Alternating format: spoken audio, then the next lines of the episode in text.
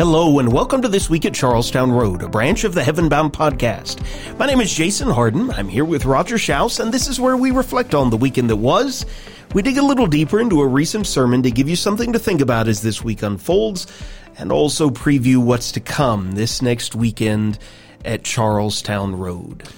Well, Jason had the opportunity of preaching for us this last Sunday, and he took a great text from Matthew chapter 16, where we remember up earlier in this chapter is when we read about the church and Peter's great confession that Jesus is the Christ, the Son of the living God.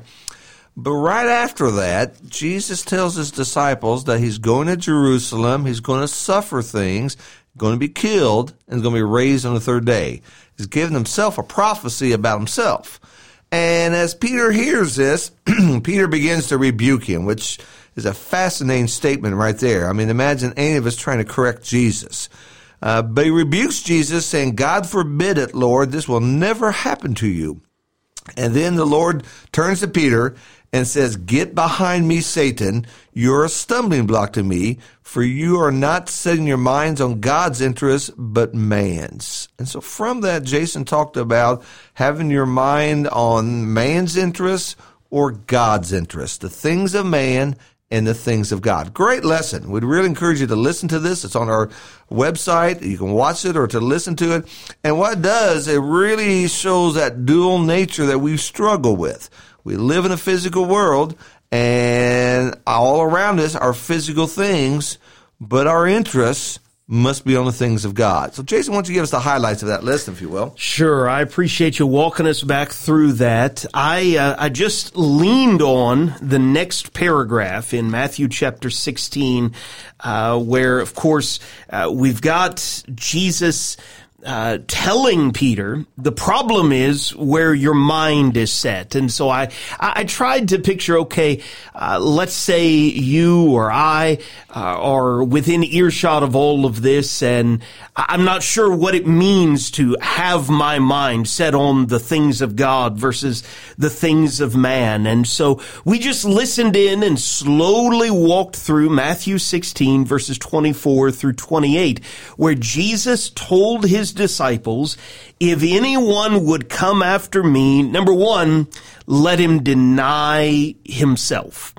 And I, I really think that's the first layer of, okay, where's my mind set? Is it set on gratifying myself or am I willing to deny myself and put God ahead of me and his will ahead of my own will. But Jesus doesn't stop there, right? If anyone would come after me, let him deny himself and take up his cross. And certainly that would have gotten great attention 2,000 years ago. Uh, but Jesus is unashamedly using this figure of uh, an instrument of death, and he's calling his disciples to pick up their own cross. So, okay, how do I view the cross? Is it somebody else's? Uh, you know, somebody's that I can study, maybe from a, a safe distance away, or in a sense, is there a cross with my name on it?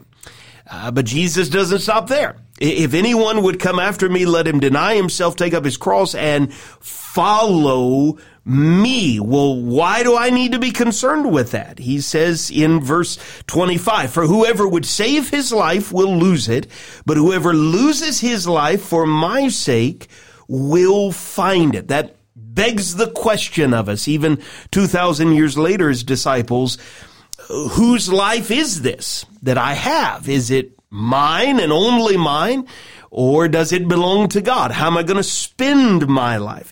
He moves on there to talk, uh, moves on from there to talk to us about our souls in verse 26. Whoever, uh, what will it profit a man if he gains the whole world and forfeits his soul? You know, that's a question of worth. We think of having the whole world. That's hard for us even to begin to imagine, but a soul, that's worth even more because the soul is going to go on even after this whole world has passed away.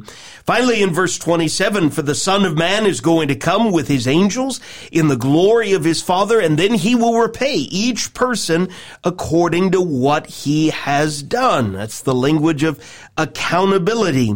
And in verse 28, truly I say to you, there are some standing here who will not taste death until they see the Son of Man coming in his kingdom. And so we've got some key words there, core ideas to discipleship. Myself, the cross, Jesus, his identity, my life, my, my soul, how, seriously I'm going to take accountability. And ultimately it concludes with, I'm a part of someone's kingdom and that kingdom matters. And so we're faced with this balance, the things of the world or the things of man and the things of God. And, and one of the things that comes out, one of our first questions that I think is fair to ask in this lesson like this, is we live in the physical world. And there are physical demands, uh, our jobs. We have to be thinking about the things of our job or we won't have a job. Our houses require us to be thinking about the fix up and the things of our house and the cars. And, and so there's a, there's a lot of earthly thinking we have to do. And so when we put this back into this lesson and the balance, the things of man and the things of God, how would we deal with those things? Yeah, yeah, that's a, a great question that we could spend a lot of time talking about.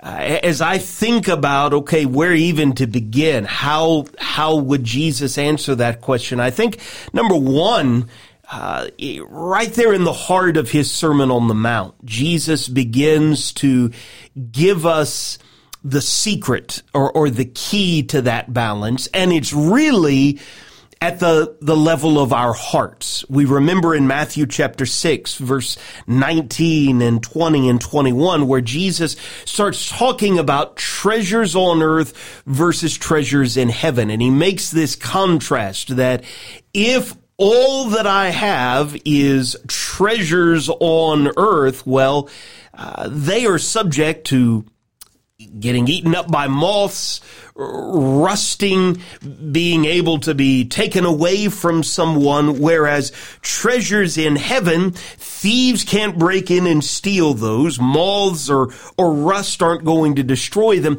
But it's more than just a contrast between the, the fleeting things of earth and, and eternal things in heaven. I think the key is there in Matthew 6 verse 21 where he says, where your treasure is, there your heart will be also. Jesus had a number of disciples who were very wealthy right? We we know even uh, in the context of his burial, uh, there are some very wealthy individuals who take care of a lot of those physical concerns uh, uh of Jesus's body. But Jesus is always quick to tell people you need to be careful about the state of your heart. Because if your heart is firmly rooted right here in the physical, or to borrow from our sermon, the things of man, that's where I think Jesus had a problem with that rich young ruler, for instance. It, it also makes me think of these disciples in Hebrews chapter 10, where the writer says in Hebrews 10 verse 34, you joyfully accepted the plundering of your property. Now, That's hard for most of us to imagine. Uh, our, our property being plundered and us having any sort of a positive outlook in the middle of that. But again, he gives us the secret.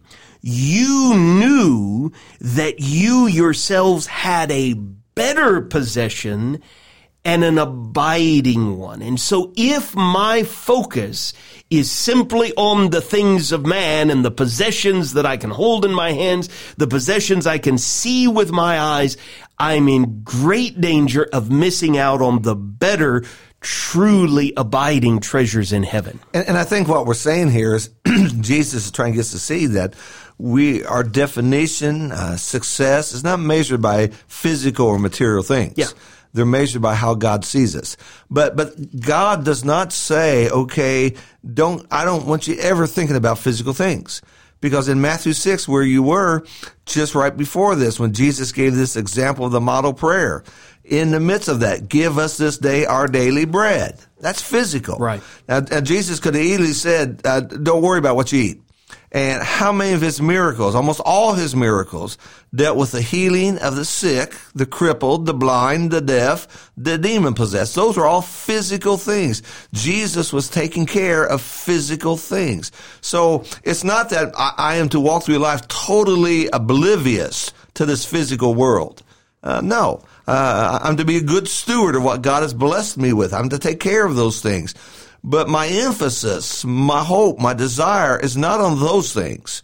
It's upon the things that are spiritual. And so I think it's important to kind of see that. It's not, okay, I'm, I'm going to have a, the mind of a God, so I'm never ever going to think about anything physical. I don't care. I don't care if the wheels fall off my car. I don't care. well, no, that's not true. That's not true. Uh, but we need to see what is really the emphasis and what's really important. To borrow from his prayer in John 17 to the Father, it was that his disciples would be in the world, but not of the world, right? We are in this world. We have physical bodies.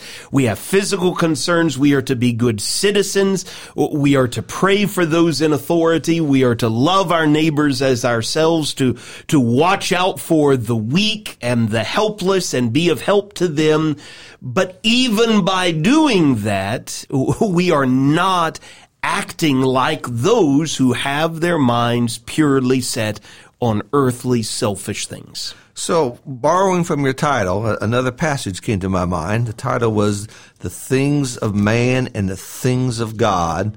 I thought of Matthew 22, and in this setting here, the Pharisees come to Jesus. They plot to trap him, and they ask this question in verse 17, is it lawful to give a poll tax to Caesar or not? Of course, Caesar was the archenemy of the Jews. They did not like Caesar. They were looking for the Messiah to come and get rid of Caesar and just be a Jewish nation like David. And so Jesus, realizing that this is a test, he asks for a coin and tells them whose picture is on this coin, whose inscription's on this. And they said Caesar. Then comes this statement.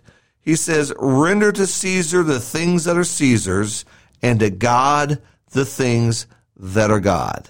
Now let's take that passage and put that into your sermon there. Yeah, yeah. And so, what are the things of Caesar? What are the things of God?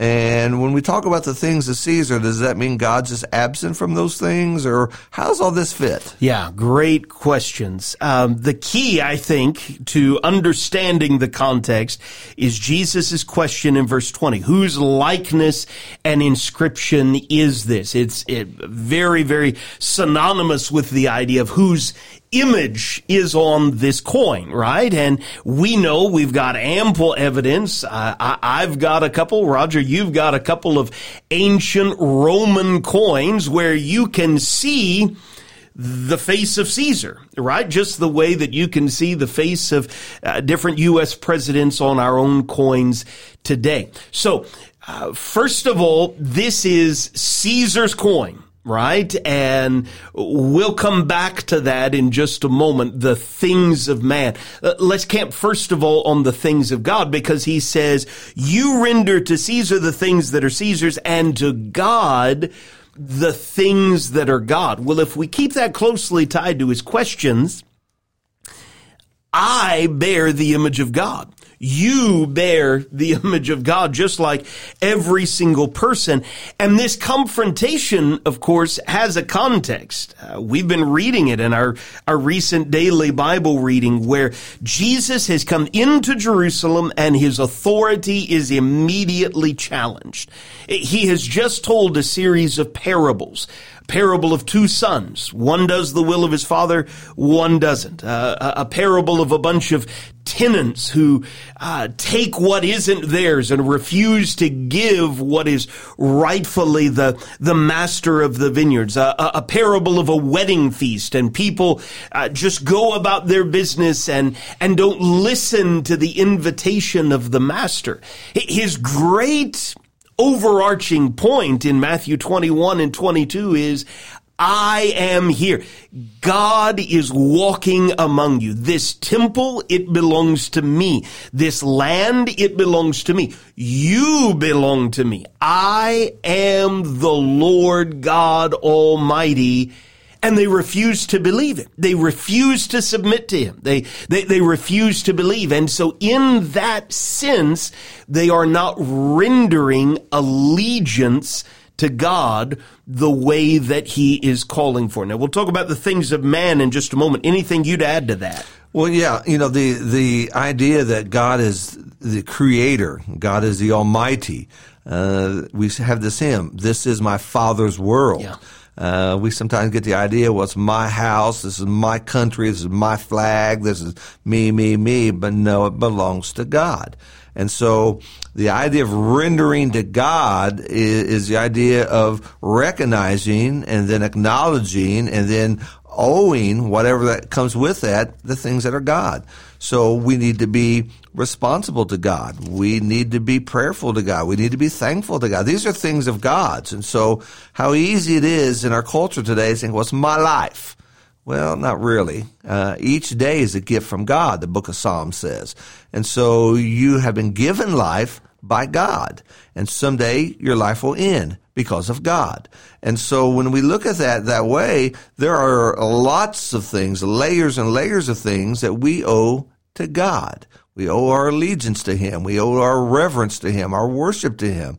And that's kind of why he's driving at that. Yeah. On the flip side of that, just real quick on, on the things of, uh, of Caesar, Jesus does not come into Jerusalem and ascend an earthly throne and kick all of the Romans out and, you know, start minting new coins with his image on it. He makes plain just a, a few uh, paragraphs down as he's standing before Caesar's governor in Rome, Pilate, my kingdom is not of this world. You know, we might remember how Pilate in John chapter 19 just is boggled by Jesus and he asks him, don't you know that I have authority to release you or authority to crucify you? And Jesus makes it clear you would have no authority unless it was given to you. Jesus unashamedly teaches us to be good citizens of whatever authority we are living under on this earth during these temporary kingdoms, but he also unashamedly calls us to realize our ultimate citizenship is in heaven. We are mindful of the things of man. We are good examples in this world. We submit to governing authorities but ultimately, our greatest allegiance belongs to God. And by rendering to Caesar the things that are Caesar, that is the will of God. Yeah. And so, you know, it's not like, okay, Caesar has his compartment and God has his compartment and the two never touch.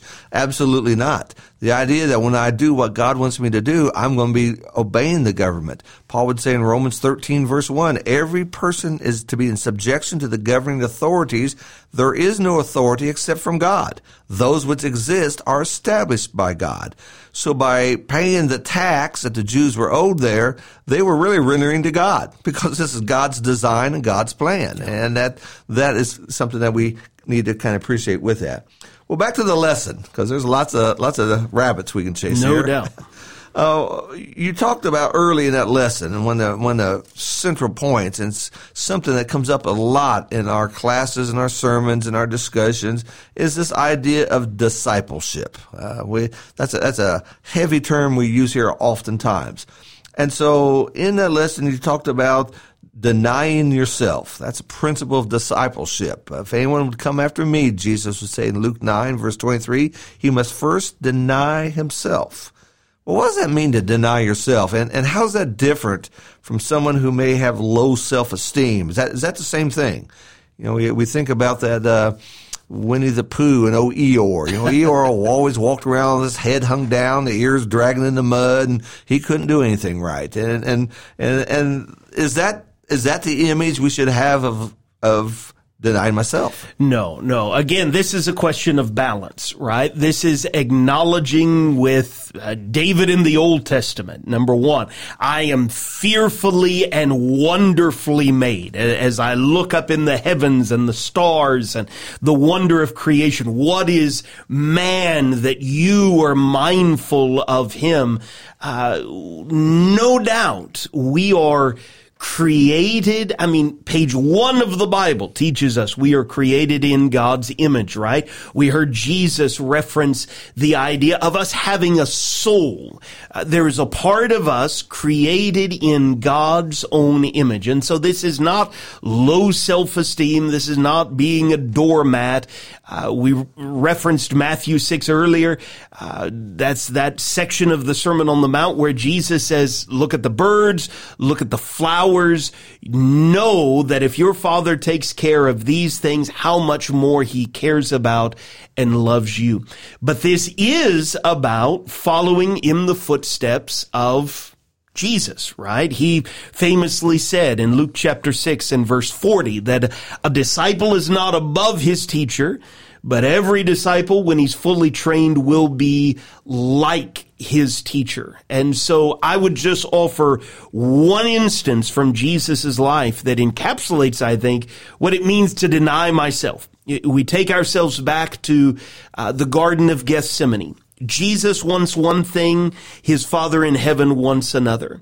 Jesus approaches humbly his Father in prayer and says, if at all possible, I am asking that this cup would pass from me. And here's the key. Nevertheless, not my will, but yours be done. What's it mean to deny myself? It's to acknowledge I am fearfully and wonderfully made but I am created to glorify God. And at the foundation of that is submitting my will to his will.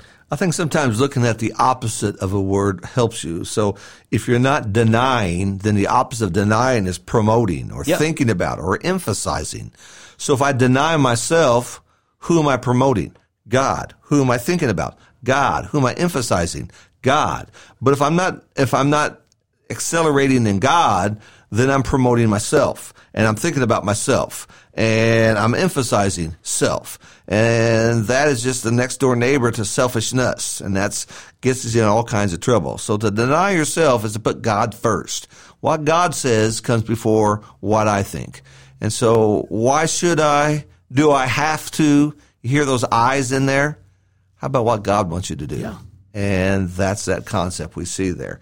And so, one final question I want to ask from our lesson is again, there's just lots of things we can talk about. That's a good thing to do, and you don't even have to use our podcast to do that. After a Sunday sermon, you just start chewing on that sermon and start pulling out questions, and it just takes you to all kinds of depths and wonderful Bible studies. But here in Matthew 16, where we began, we have Peter who is rebuking Jesus and Jesus responds by saying, You got your mind set on the things of man, not on God's interests.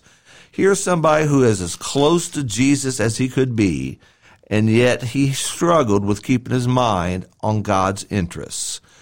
So, what would be some practical things that you and I can do to help us keep our mind on God's interests? Yeah, I, am just going to speak very personally. I've got to read God's word in the morning. If I do not begin my day with opening my heart to input from God, uh, my day suffers. I I suffer. It may not be immediate. It, it, may not be exact every single day, but I can tell. I've been trying to walk with Jesus long enough that I need to hear from God first thing in the morning to get my mind set. I need to pray. I need to stick close to Jesus through those disciplines because we know we, we talked about on a recent podcast the attempt of Peter to try and follow Jesus from a distance not long after this, right? And, and I may not live 2,000 years ago, but there are plenty of disciples who maybe will gather together with other Christians on Sunday, but Monday through Saturday, for all intents and purposes, they're really kind of following at a distance. They're, they're not shining as a light. They're not willing to be different from the world around them. They're not hearing from God. They're not communicating with God. They're not spending time with other disciples. And that is just a recipe for spiritual disaster. Absolutely. And one of the things I do is uh, of course, the Word of God, nothing's going to take the place of that. You just got to spend time with the Bible. But every night I make a little list of things I need to do tomorrow, yeah. and it's it's God centered. Here's somebody that I need to send a card to. Here's somebody I need to call to tomorrow. Here's somebody I need to write a text to. Here's something, and, and what it is is puts me right in the middle of the kingdom, and that keeps you getting your mind on the things of God. And so that great lesson, I'd have you go back and listen to it. It will be it'll be helpful for you as you struggle and deal with this world we live in today, the things of man or the things of God, and how to get your mind in the right place. I appreciate you walking back through that with us. And of course, it is Wednesday. We've got a great opportunity to practice what we've been talking about this evening. Roger, as hard as it is to believe, we are in the second quarter of the, of the year. You've got a brand new auditorium adult class. We do. Uh, part of discipleship is honoring God. And so this quarter, uh, this month particularly, we're going to talk about the concept of what does it mean to honor. And we're going to be a God honoring disciple. So we're going to just start peeling the layers off of that, looking at several lessons there. In our building blocks track of studies for many of our children all the way through one of our adult classes, we're kicking off a brand new month long series. You haven't missed a thing yet. Lesson one in that little series is what is love? We're going to explore all month long what is love? This world is very, very, very confused about what love really is. And we're going to explore, Lord willing, this evening, the idea that love doesn't mean you letting me do whatever it is that I want to do. In many ways, we're going to tie it to this idea, Roger, that you just mentioned of honoring God. We would love to see you this evening at 7 o'clock p.m. I've got the opportunity, the privilege of preaching again this coming Sunday morning. We're going to go a little deeper in the Gospels and we're going to look at the most probably famous thief in all of the world. Lots of people who are familiar with the story of Jesus know that he was crucified between two thieves. And even 2,000 years later, a lot of times in discussions of discipleship and what it means to be reconciled to God, people will ask, well, what about the thief on the cross? What can we learn from him? We'll just open scripture and look together, investigate what we can learn from that thief on the cross. But in the meantime, Roger, I appreciate you joining me today. We so appreciate all of you for listening to this week at Charlestown Road. We're already looking forward to Sunday morning, 9:30 a.m. We fully believe it will be the best day of the week and we would love to have you come and grow with us.